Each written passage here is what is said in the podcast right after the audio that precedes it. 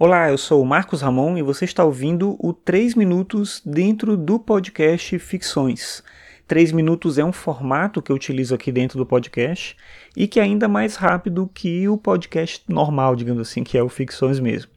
Então, esse formato, como diz o título, ele fica dentro dos 3 minutos, é um episódio que tem mais de 3 e menos de 4 minutos, e sempre com uma reflexão sobre a filosofia, sobre o cotidiano, que é o tema do podcast. E hoje eu decidi falar sobre o desencantamento do mundo. Bem, esse conceito é um conceito que foi criado pelo Max Weber, pelo sociólogo Max Weber, e ele é utilizado dentro de um contexto de transformação da ciência, de transformação da cultura, principalmente ocidental, na passagem ali do século XIX para o século XX, principalmente.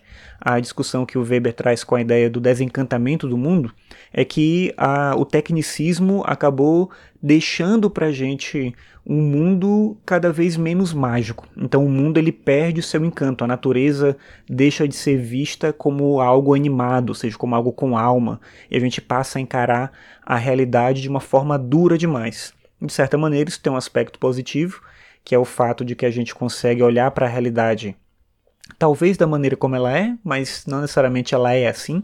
A gente interpreta, a gente entende ela assim. De qualquer forma, a gente passa a ter menos medo, a gente passa a ter mais controle, a gente se sente mais seguro diante da própria natureza, da realidade e das coisas que nós sentimos, dos nossos medos, das nossas angústias. Então, o mundo ele vai perdendo o encantamento. Só que, se a gente olhar por outro lado, a gente precisa muito desse encantamento.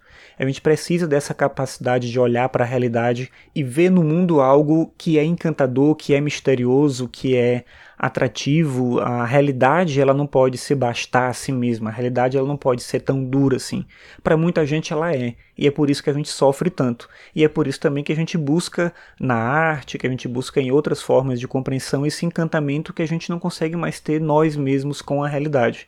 A gente sempre criou, quando digo a gente, a cultura, né, o ser humano, sempre procurou uma forma de interpretar a realidade a partir da sua conexão com a arte. E é justamente esse encantamento do mundo que movia isso. Hoje a gente perde esse encantamento natural que cada um sempre pode ter, né? Algumas pessoas têm mais do que outras, mas a gente vai perdendo isso e a gente vai substituindo esse encantamento pela ficção. Mas então não é a mesma coisa? Não, porque uma coisa é você ir ao cinema assistir ficção e saber que é ficção e sair dali com uma visão crítica da ficção, e outra coisa é você realmente entender a natureza e a própria realidade como algo que tem uma dinamicidade mágica, que tem uma perspectiva não necessariamente sobrenatural, mas essa perspectiva de algo que ultrapassa a dimensão do conhecimento. Conhecer tudo, entender tudo pode parecer algo muito bom e positivo, mas ao mesmo tempo torna a vida extremamente angustiante e faz a gente perceber o quão pouco sentido ela faz.